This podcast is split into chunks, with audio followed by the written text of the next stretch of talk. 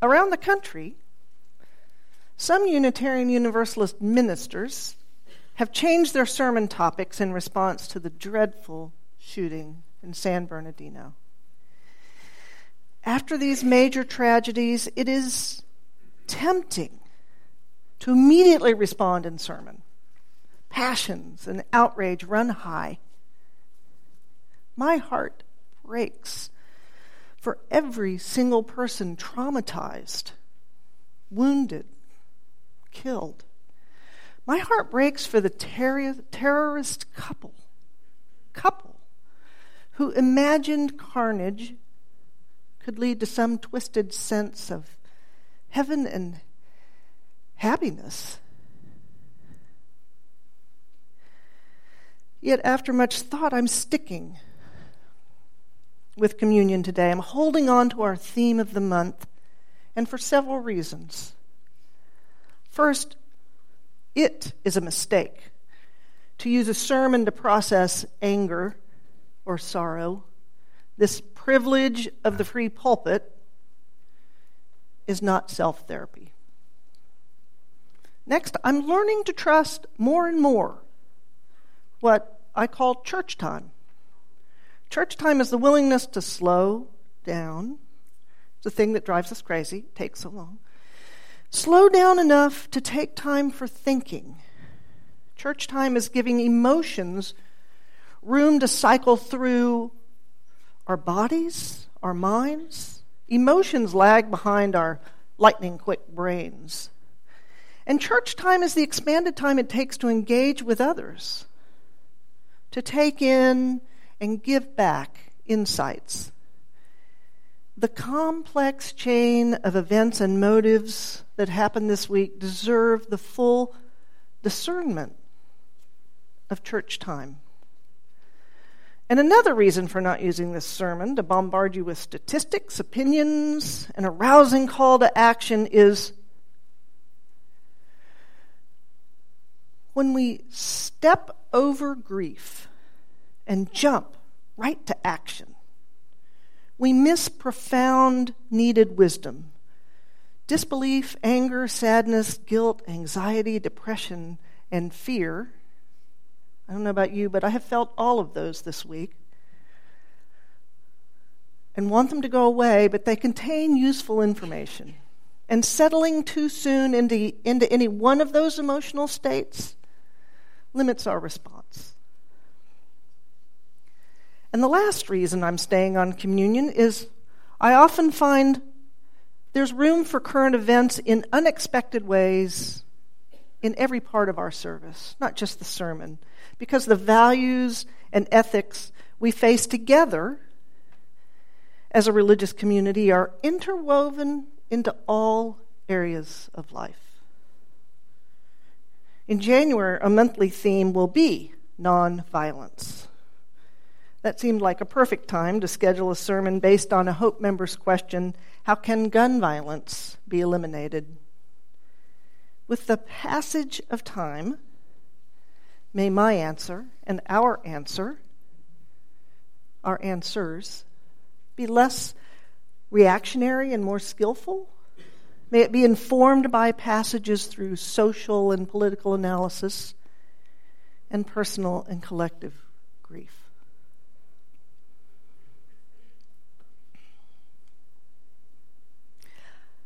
I still considered chucking this sermon. The monthly theme of communion is treacherous. And I've had images of I Love Lucy reruns with Lucy's whiny voice asking, "What have I gotten myself into, Ricky?" Why did I agree to take on a church sacrament, a Eucharist of bread and wine, that we do not celebrate? Much of our association, including Hope Church, doesn't serve bread and wine communions. Most view Jesus as a human teacher, not God, or Son of God. And the change or transubstantiation of bread into a body, wine into blood, makes little sense. Communion as a literal ingesting of a body is a confounding idea. So our religious ancestors rooted out the supernatural in our Unitarian Universalist traditions. When we take any biblical or religious text literally, or as true history,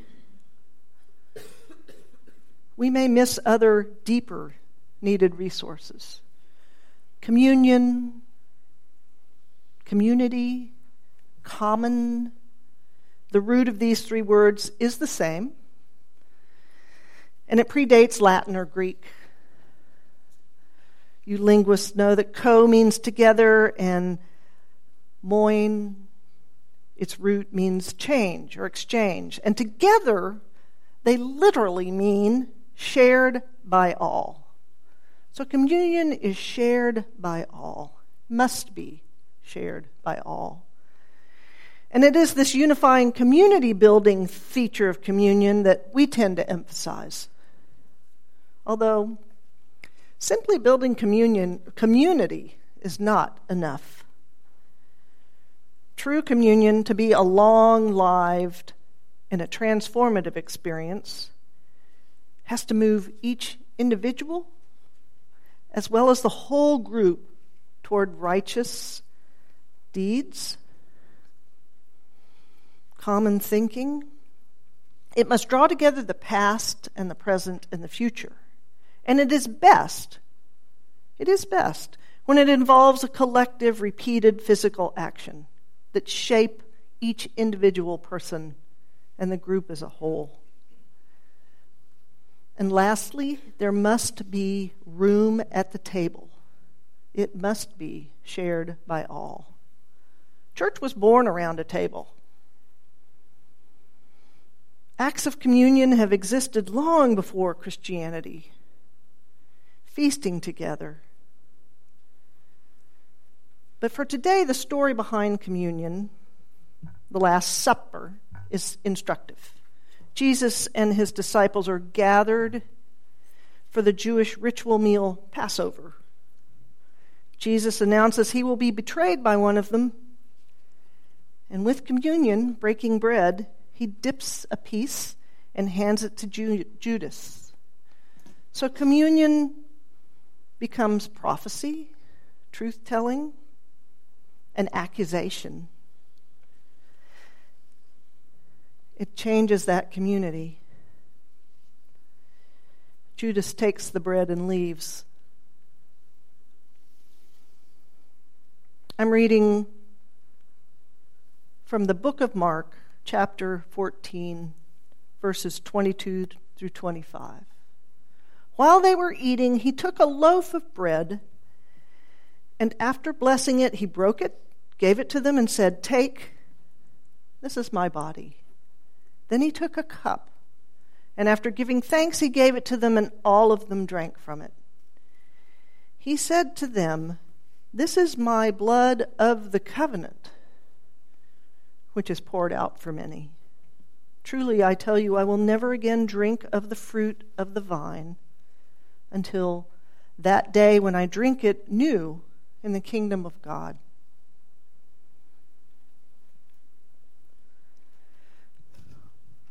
I don't know about you, but when someone has died, there are physical things that remind me, even foods, even actions, of that person. What if that's all he's doing? As religious innovators do, Jesus takes an already existing holy day or holiday and nudges it in a new direction for his purposes.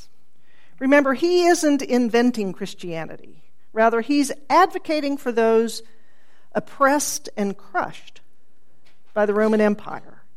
He comes to Jerusalem and clears Herod's temple from the trappings of wealth and corruption.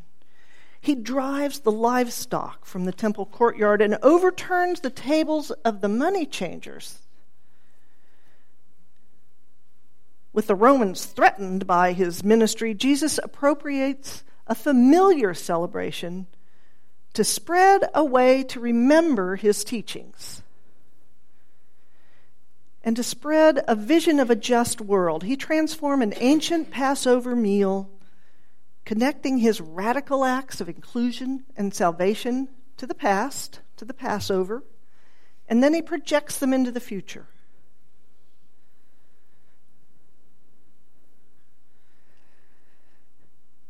Jesus symbolically makes the point that his teachings can liberate. They can liberate the way Passover did, can liberate the contemporary tribe of Israel from the tyranny of the empire. His impending betrayal and sacrifice echo the lessons of Passover. Although what we know as the Christian communion sacrament today is not the ritual Jesus held, nor the earliest Christians held. For its first millennia, first thousand years, Christianity wasn't focused on death, but life. The early Eucharist in ancient churches was celebrated as a thanksgiving feast of life, not as a reenactment of death. Two U U scholars wrote Saving Paradise. They studied the artwork in depictions of Jesus throughout the arc of Christianity. So they subtitled their book, How Christianity Traded Love of This World for Crucifixion and Empire.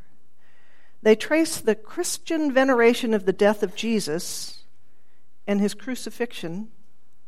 The depiction of these only go back nine hundred years. Before that time, early Christians greeted one another in peace and reconciliation by clasping hands, embracing, kissing.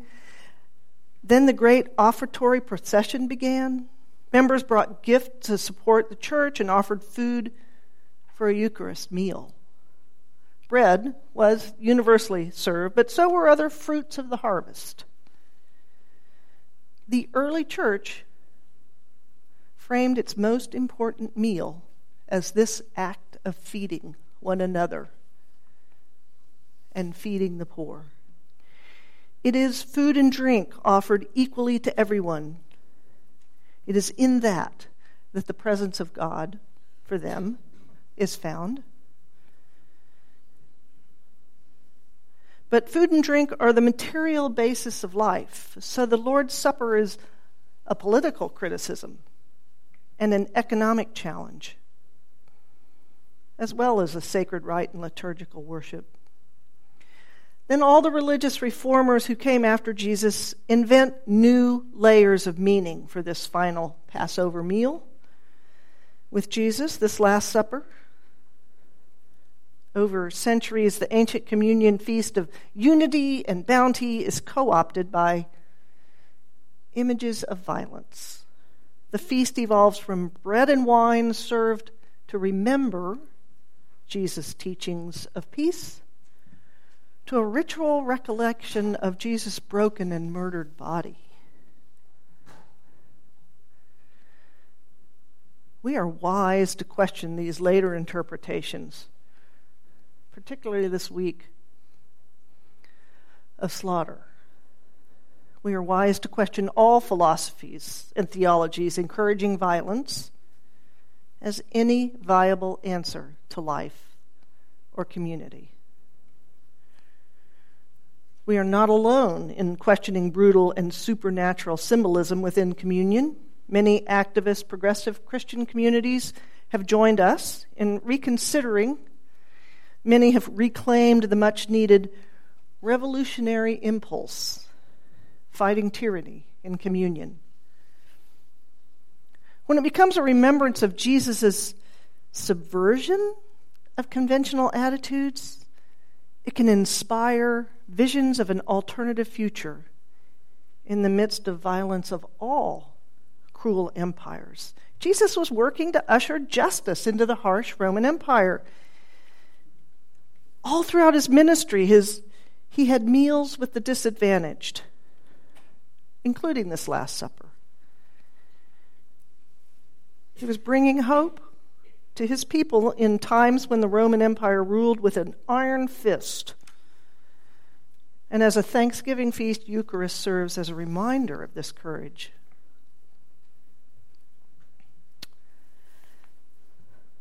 So we celebrate many communions here at Hope. We haven't discarded them entirely at all. At the beginning of the church year in September, we held a water communion to reunite us in intent and purpose. Early in the new year, we will again have fire communion, the burning bowl ritual, to burn away unneeded obstacles and recommit to aspirations. But it's our annual spring flower communion, started by Unitarian minister Norbert Čapek in Czechoslovakia after World War One, that closely resembles this transforming power of radical communion. Čapek felt the need for a, a symbolic ritual to bind his people more closely together. Like Jesus, he too was a religious innovator. He wanted a ceremony to unite the diverse congregants of his church, who came from varying Protestant, Catholic, and Jewish backgrounds. A traditional Christian communion service was unacceptable to his congregation. Does that sound familiar? So he turned to the native beauty of the countryside for elements of a communion which would be genu- genuine to his congregation. Each person brings a flower, and when placed together in vases, these homemade bouquets celebrate beauty, human uniqueness, diversity, and community. As reminders, each person takes a different flower home. And then flower communion took on an even more urgent meaning when Čapek was arrested and killed by the Nazis in nineteen forty-two. So flower communion contains these wanted revolutionary possibilities. It's deceptive in its beauty and simplicity, yet not far below the surface is the radical idea of an open table, one shared by all.